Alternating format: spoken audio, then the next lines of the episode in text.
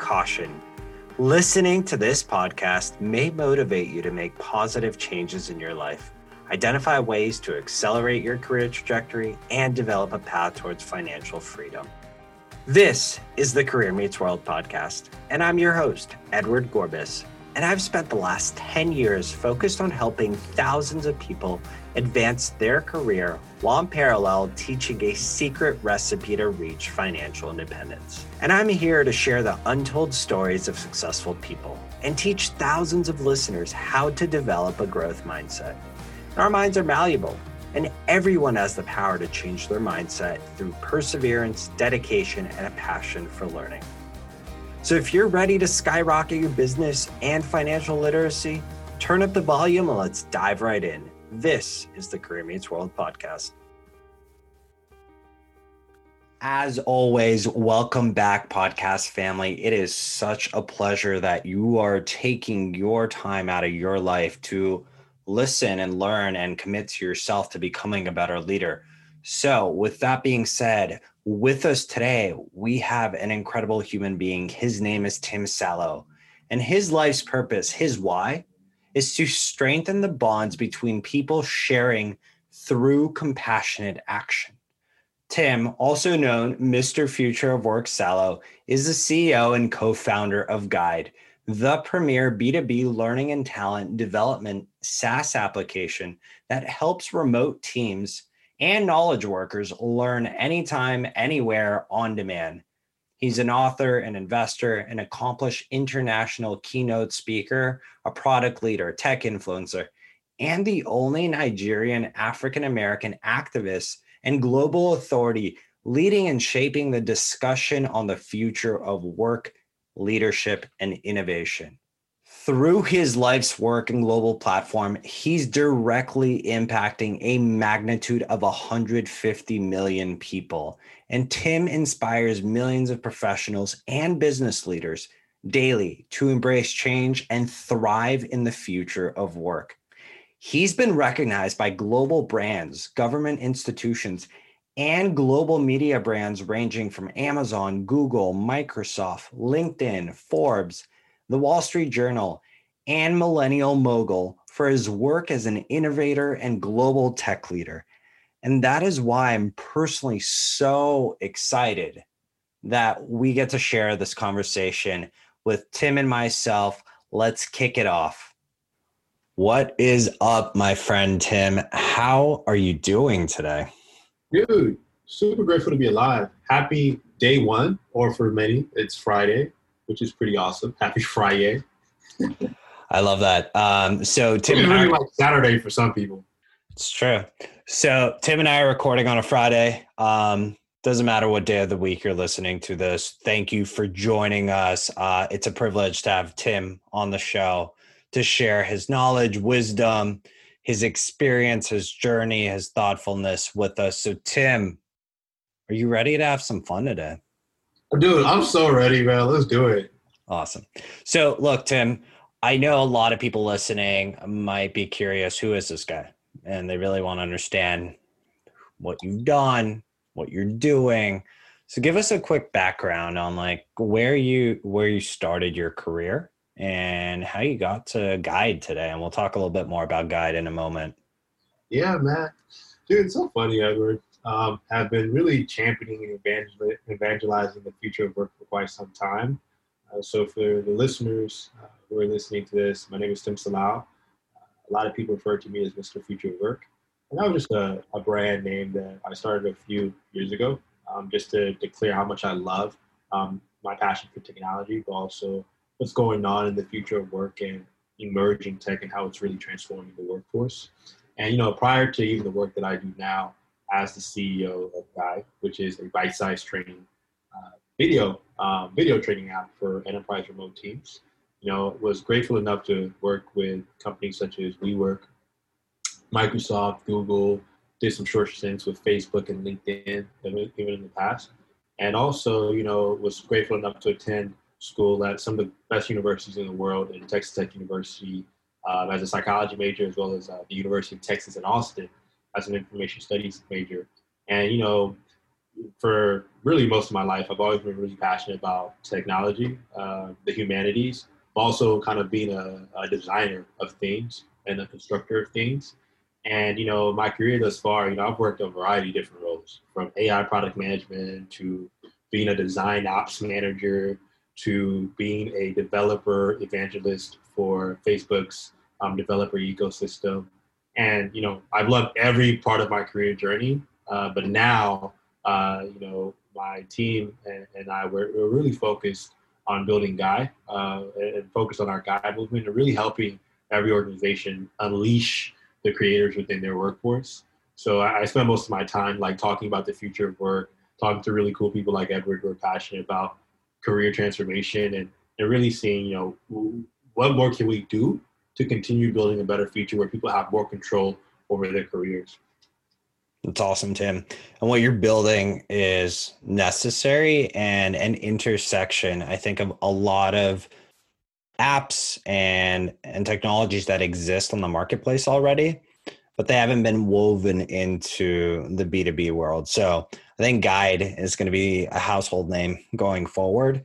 And what I'm interested to really unpack is you studied psychology right? Mm. So, so I think a lot of people listening might be wondering, how do you go from a psych major to where you are today? Because it's 2020, and if we look at the majority of millennials or Gen Z listeners, they'll, they'll think about, look, like there's so much you could have done between when you graduated and what you're doing today. Hmm. So what was the thought process there right? How did you go from psychology to this constant growth throughout your career to where you are now? You know edward would love to get your thoughts on this man because i believe everyone needs to study the humanities a little bit more. Um, and i don't care what humanities it is maybe philosophy art um, poetry if you're into poetry. But you know psychology when i started when i got my major in psychology it was really a matter of um, it actually came from a personal space. My parents are Nigerian immigrants, so you know they had a really different way of acculturating to the United States once we moved here to the United States in 1999, and you know they were a lot more conservative in a lot of their values, their belief systems. Um, when I was younger, I didn't really get to hang out with a lot of my friends. Um, it wasn't like go hang out with Nick or Bobby at his parents' house every weekend until like 2, 2 a.m. in the morning. It was more so like make sure you're home by 8 p.m. and that you're in bed and hopefully you're, you're doing your homework or you're reading a few books, right? So like my, my upbringing was a little bit different, but also, you know, there was a lot of things about my upbringing that I really loved as well, which was, you know, we, my parents really focused on a lot on community. Um, we were very giving, uh, of giving family. And we were also, we always looked out for people, even if they weren't part of our immediate family. Um, so much so that my dad started a church um, just so he can inspire people and, and, and really be bonded to community. But for me, when I when I decided to get a psychology degree, it was really like I wanted to understand more about kind of like the psychology around family development, personal development, growth. And I think for me, it's also dictated a lot about how I see my career, right? Um, one of the most powerful psychological principles is this idea of neuroplasticity, the fact that we're always growing, our brain is always evolving, um, and that the fact that we can actually design our brains if you if you really want to get into the the creepiness of it. And you really design your brain um, by kind of cultivating and crafting different experiences right? So i've had a lot of different experiences in tech working with a, a lot of amazing companies. And now i'm working and founding my own company. But my my career is you know if someone looks at a high level they'll be like dude this guy is not focused. He's everywhere. But the reality is that every one of the experiences i've had even up, up until now has actually informed how I think about product management, business, um, the future of work, building relationships, um, being of service to community. So it's like all of them have shaped me. So a lot of the way I, I think about even your job or your life, your career is like you you kind of have to craft everything, right? If you're not happy, craft it so you can become happier. And I, I think psychology has influenced my my thought process in a career in many ways like that. That's one of the most powerful, informative statements anyone could have said because our minds are malleable and we are able to shift how we think, how we look at things. And what you just mentioned is that you've had multiple experiences throughout your career in different environments, and you've been able to aggregate all of that knowledge and infuse it into guide and what you're doing right now. And that is an important lesson to think through because as people are constantly seeing the world shift in front of our eyes at lightning speed, people will constantly ask you, why are you doing this? Why are you doing that? Why are you investing time in this particular element of the world or life? And we don't always have a good answer for it. But the reality is, we have to be in tune with who we are, what we care about, even in a momentary time. So mm-hmm. you've done that really well.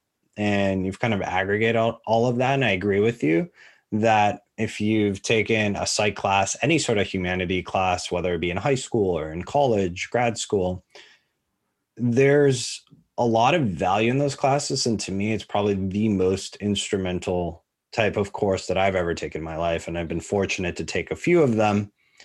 And they've helped me become who I am today, similar to what you said. You and I have very similar upbringings, immigrant families, very different perspective on assimilation into American culture. And it's enabled us to become who we are today. Through that experience, I'm curious if, if we can go a little bit deeper because I love culture mm-hmm. and I love tapping into different mindsets and how people think. And I'm actually really curious about just your family, life in uh, Nigeria, and really understanding what it's like for your parents, but then also what it's like for you. And what I mean by that is we all as immigrants bring in something into mm-hmm. America and this positivity and the hope that comes with it. But obviously, there's a lot of anchors that hold us down, a certain yeah. type of thinking. So I'm curious if you can expand on that a little bit more so I can get to know kind of that side of the culture as well, as well as anybody listening. Yeah, dude. No, I love that. This is a, this is actually a really great deep dive question, man. I love that you you share because for me, when we moved to America, like my parents were well off in Nigeria, so my parents were wealthy. I mean, they were doing amazing.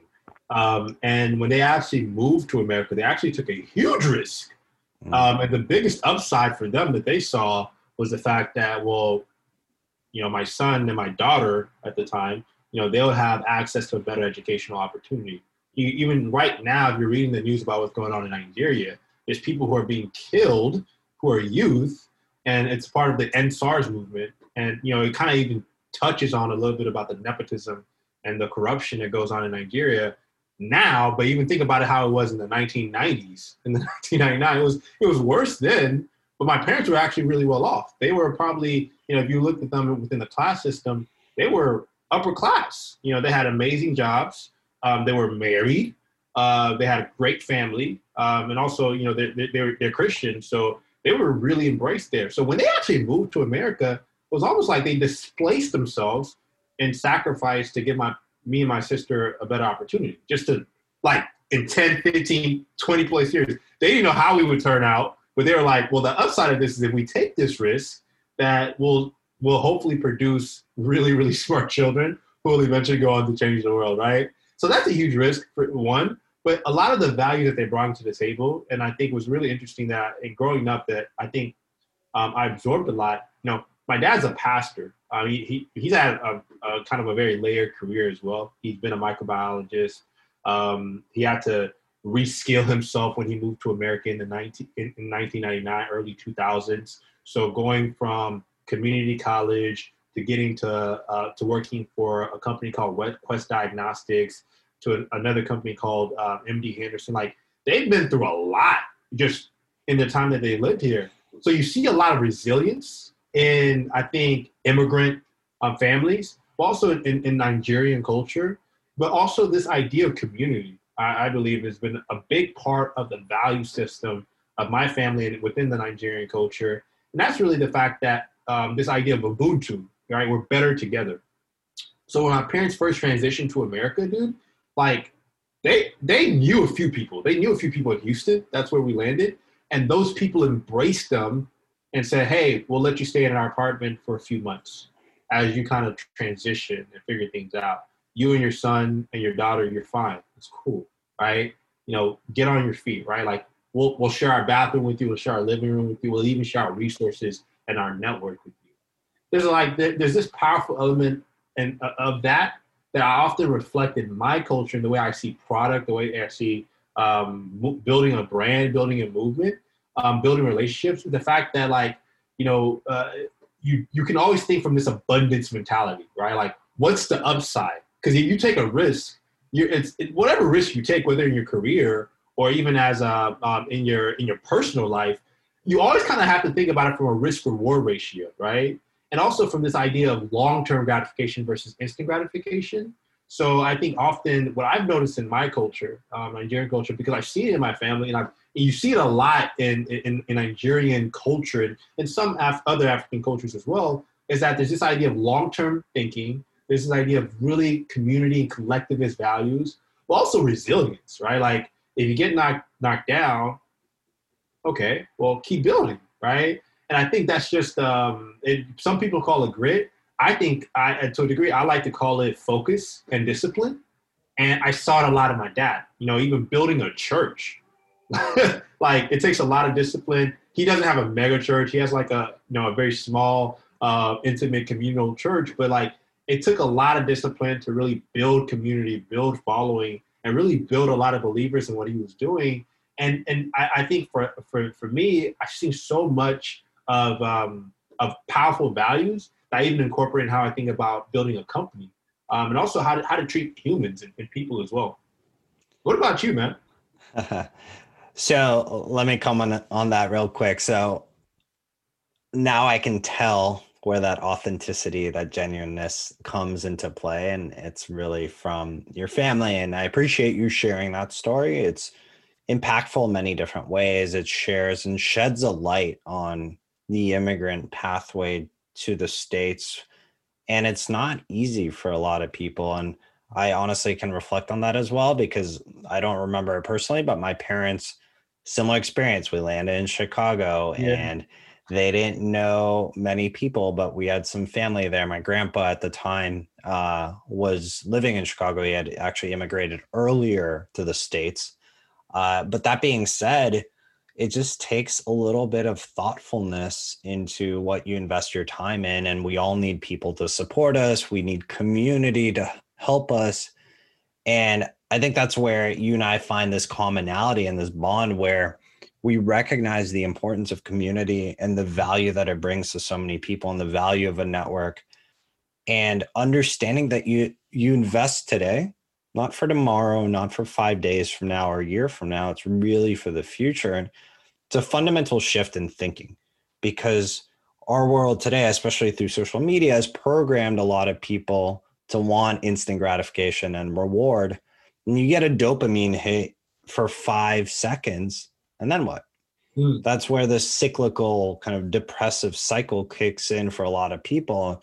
My hope is we can help people understand the value of longer term investment, not just in money and your career, but literally yourself. Invest in yourself and how you think, how you operate.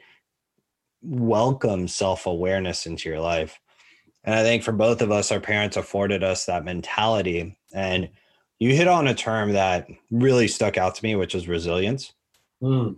And now more than ever, we we need this resilience from leadership outside of politics, but leadership within communities, leadership within the workplace, uh, within maybe religious establishments like your father. So, what's 2020 been like for you from that resilience mindset and if you could share a little bit of advice from your own learnings. Dude, I mean, man, I mean, we could probably both speak to this, man. 2020, we had to pivot an entire business and guide. like an entire, like I, I think, you know, for me, 2020 has been a, a transformative year uh, for me as a person as a leader and as as a founder, but also just as a as a human. Um, I think I've been telling people that it's been more of a metamorphosis here right? Like I think that you know a lot of companies or a lot of people, um, whether or not they were building during the COVID or like building like their next big business or something like that, like you really had time to either grow um, intrinsically or even grow because of an external um, event such as COVID happened, and it forces you to like really focus on what's next, whether with your family, with your business, with your friends, with your wife. It really forces you to like think from a lens of what's next, where are we going? And for me, man, you know, 2020 is special because pre 20 pre 2020, pre COVID, literally 2020 is the year of COVID, right?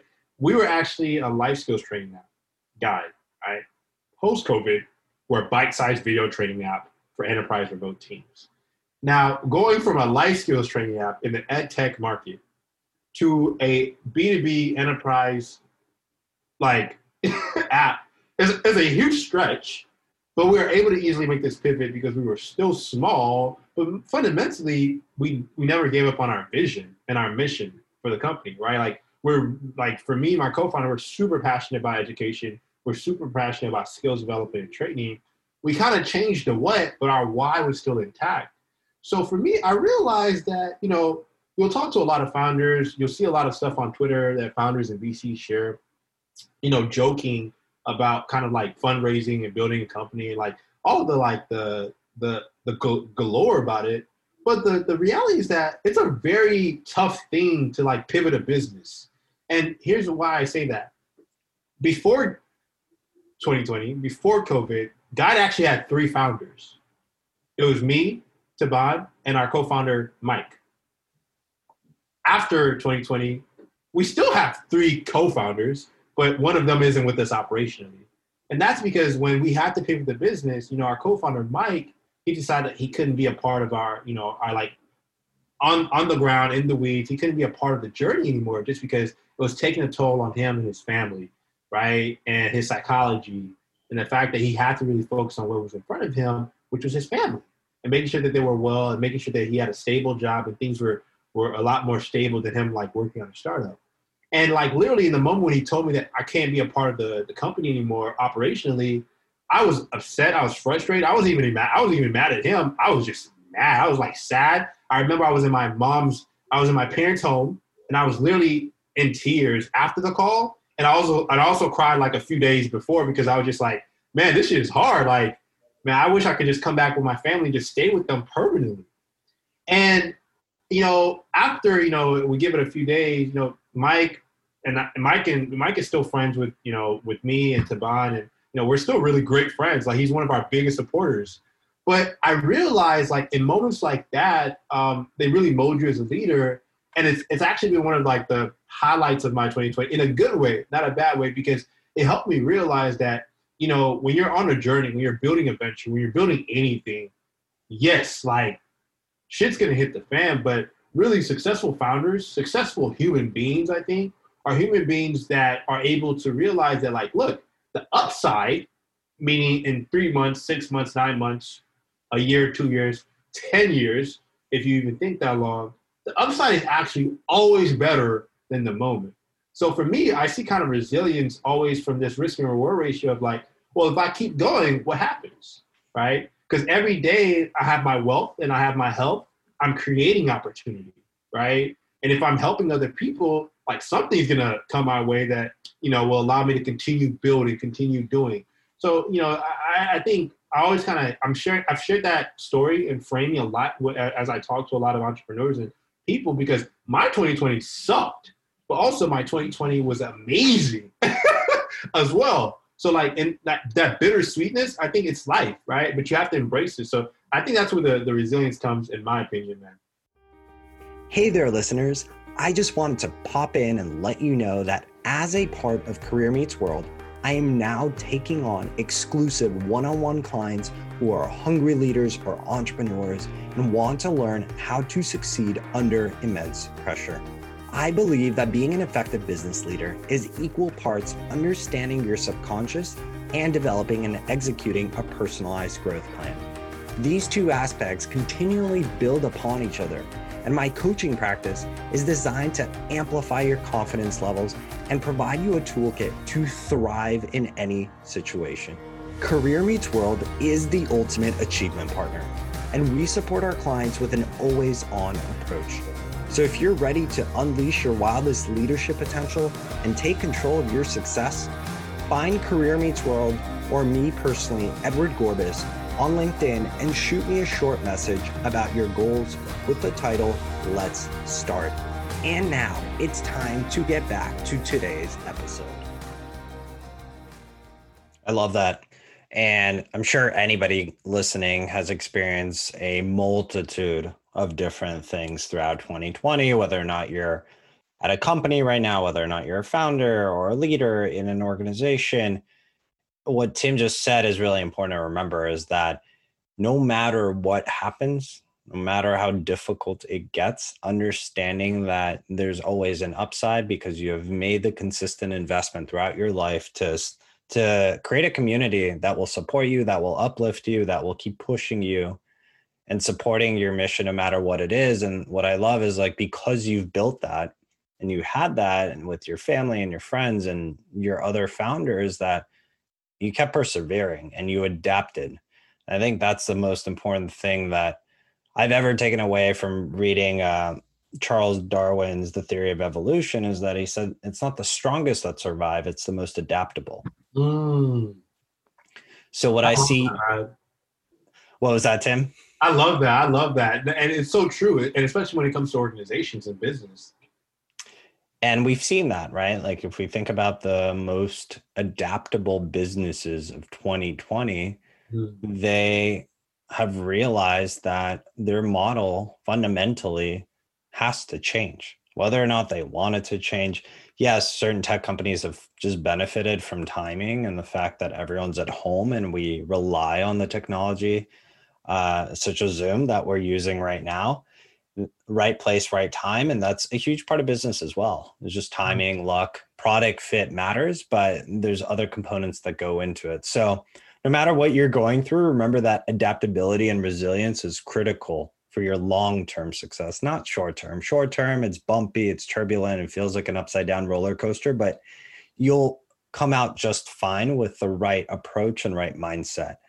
And with that said, Tim, I want to understand. I know that your family helped you a lot through all of this. Yeah. But in today's world, who are some of the key people that let's call them on your board of directors, your personal board, not your mm-hmm. company board, that are there to uplift you and support you and inspire you through these tough moments because I think everyone really needs people to cheerlead for them and push yeah, them. So who's there for you? Yeah, you know, I'm, actually inspired by a lot of creators. Like creators like you inspired me. Um, people who are putting quality out into the world, and it's very easy to find these people. It's like it's it's like if you have a if, if you have a brain and a radar, it's like you can tell people who are actually doing good things in the world and with yeah. good intent. So people like you inspire me, and you know, I think for me, I'm I'm a creator, so I'm always looking to to learn from other creators on how they're building their business, how they're you know leading their own respective movements. You know, you know what's what's driving them, what's their creative process like. You know, so we have so we have I think even within our board um, at Guide, uh, of advisors, not a, a, board of executives. You know, I know creators such as Robin Daniels, who's a, a, mutual friend of ours, and he's he's one of the probably one of the best marketers in the world, and he just loves what he does, and he brings so much energy and positivity to it. We have Jonathan Reichental, who's also another amazing thought leader in the smart city space. And we also have, you know, women in our advisory board who are such as Janine Sickmeyer. She is leading an amazing movement around empowering um, um, founders of color to build their own um, businesses and bringing more attention to the fact that minority um, uh, founders deserve funding. And you know, and Diane Finkhausen is also another advisor on our advisory board who's like just really powerful at talk, kind of leading this revolution about building platform marketplaces. And I think if if I even expanded it beyond my immediate circle, um, you know, I'm always inspired by people like Mr. Obama, Barack Obama, uh, the Michelle Obamas, the Oprahs of the world. I think you think of those luminaries. Um, you know, I, I, will say a lot of people in VC don't really inspire me. Just because, like, I, I often think about venture capital and I think about like entrepreneurship. It's like, you know, there's for me, there's nothing sexy about being a founder. I think it's like it's a really tough thing. It's really hard. Um, you go through a lot of personal sacrifices that we don't really talk a lot about and we don't get vulnerable about. Um, so like I, I, I'm often more so inspired by people who are creating and they really share a lot of authenticity, right, and what they're doing, right. Um, a, a, really very super contextual example is that just recently on Twitter, this the founder of CircleUp, the founder and CEO of CircleUp, re- recently shared his story on literally what it was like building the company um, in the early 2000s to like the craziness he went through as a founder and also being a board member and the investors are on his board and just like the the, the, the hell that he was juggling from fertility issues with his family to potentially being sick of cancer. Like that is literally that is the real that's that's as real as it gets for anyone building a company or even any creator building something that they care about right? And for me i'm always inspired by stories like that people like that people who are really sharing and doing good in the world but they're also authentic about it man. So uh, some of the people i mentioned are the people that really um, inspired me i mean barack obama definitely you know he he's authentic he's as authentic as they come man. So i love people like that bro. I appreciate that. And it's so interesting to look at like who we connect with today because a lot of people glamorize the venture capital space. The reality is they're necessary to fuel a lot of the creators. That being said, there's so much opportunity today to create on your own through a mm-hmm. lot of different mediums. Obviously, social media is a great platform, um, agnostic to which ones, but we all know what they are. And I know that creating is difficult, and you opened up a door that we're going to step into right now because you brought up the fact that creation, being a founder, is not easy. And a lot of people, again, glamorize it as this thing that I want to put that I'm an entrepreneur or a CEO on my LinkedIn. Great. Then what? Are you, are you signing up for the job description that comes along with that? So let's both talk about that a little bit because I think it's important for anybody listening and curious about entrepreneurship or what it takes to truly start something from nothing. Yeah. So, can you shine a light on your experience, your journey, some of the challenging things that's that's happened throughout this period of time that you've been building out Guide?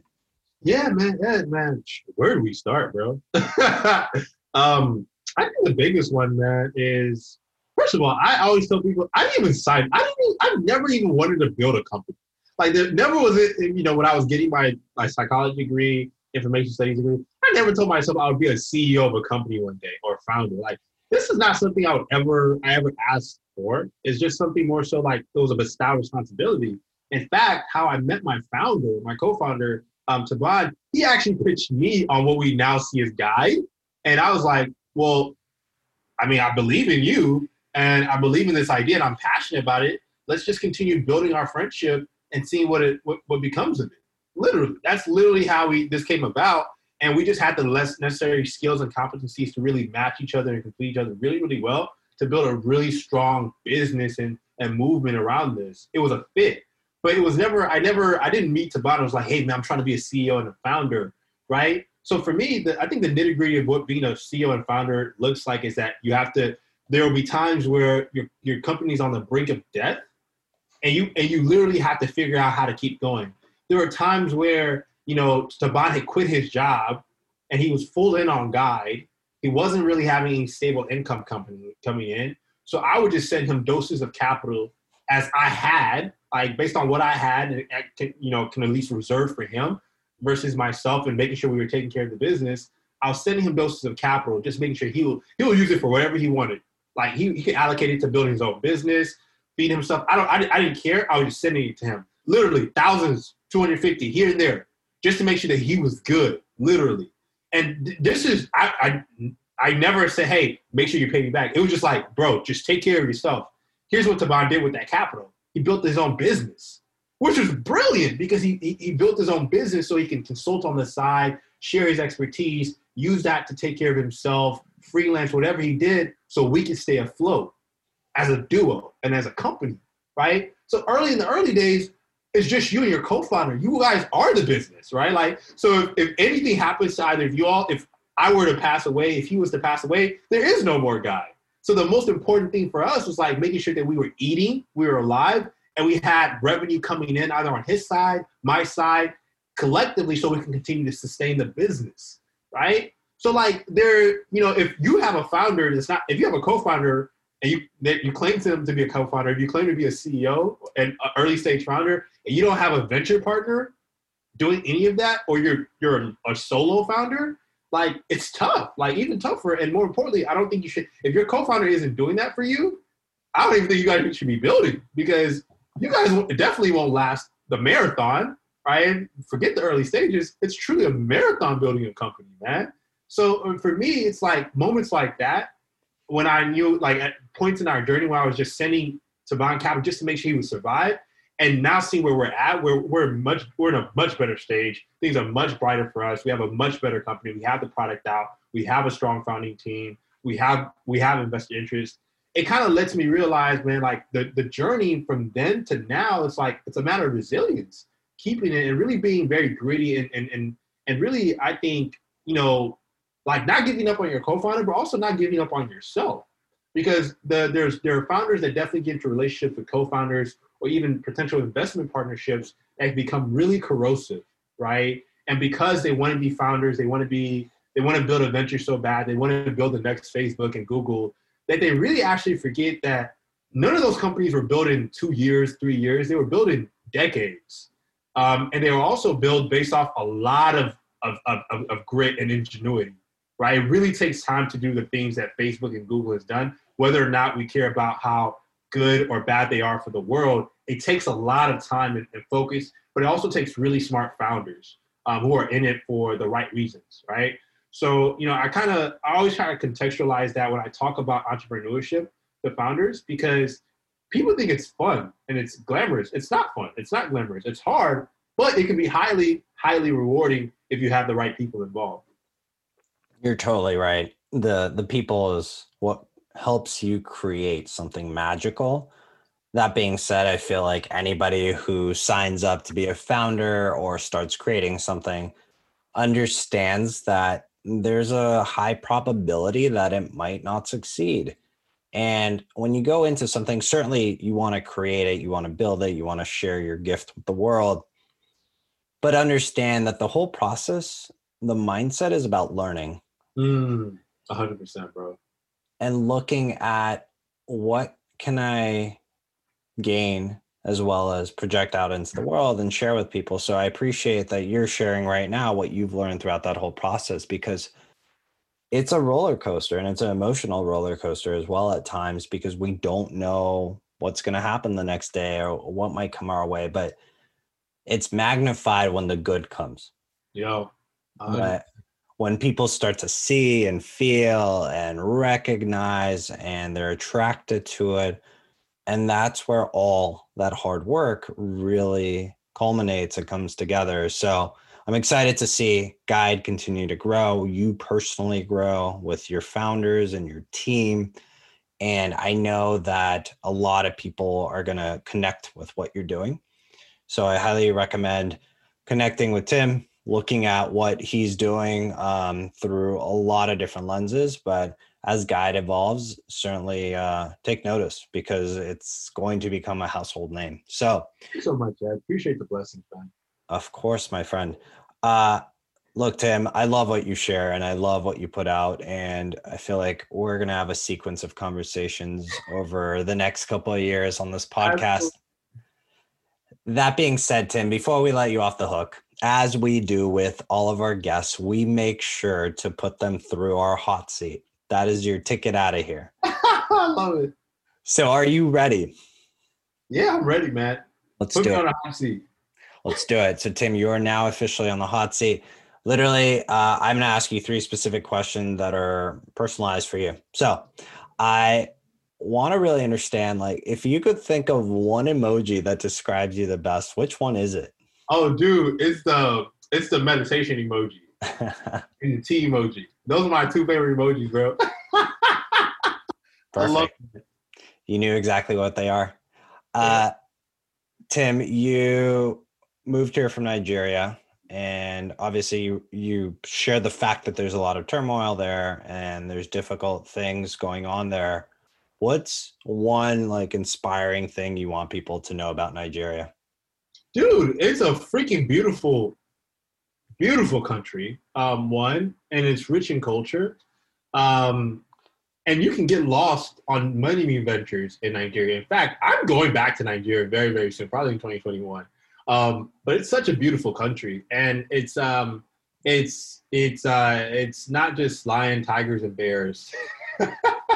Some, some people think it's lions, tigers, and bears and like wilderness. It's a, it's actually a really thriving metropolis. Um, and stop reading, stop watching the news, stop reading the news because they don't they don't even they don't even they barely truly contextualize how beautiful of a country Nigeria is. So you got to just go visit there. Um, if you if you've never been either to the African continent or specifically Nigeria, just go visit and, and you'll you'll see how amazing and, and um, beautiful it is. So it's it's a beautiful country, truly beautiful. Awesome. So uh, again, like you said, make sure to do your own research and trust the fact that there's so many beautiful things in Nigeria. Yeah. I'm excited. We're on a VR headset they're like VR headsets that take you to like different countries now. It's pretty cool. And you'll see just how um, interesting Nigeria is. It's such a it's a beautiful metro, metropolis metropolis. So that's that's my biggest insight on, on Nigeria. Awesome. Last question for you. What are you most looking forward to in 2021? Man, dude, I'm, I'm, really looking for everyone to grow, man. It's been a tough year for everyone. Um, I think I think 2020 literally was it's it, COVID didn't waste this year. It just was like a dull year. It truly was a dull year. And I think our economy is to just blossom um, in 2021. And when I'm and I, when I think about that, I think people are to blossom. I think we're to see more companies like Guide continue to thrive. We're to see we're to see I think un, un, unemployment rates um, decrease, not increase. Um, and I think we're to see, we're to actually see a lot more travel, I hope, whether it be um, nationally, but also a little bit more happening um, um globally, internationally. Uh, so I think 2021 is going to be like a growth year for, um, for not only for tech, but I think for humanity is, is what I'm hoping on, man. Love the positivity. I appreciate that. What is important to remember is 2020 is not a dead year. It is a grind, and we build up that resilience through this year.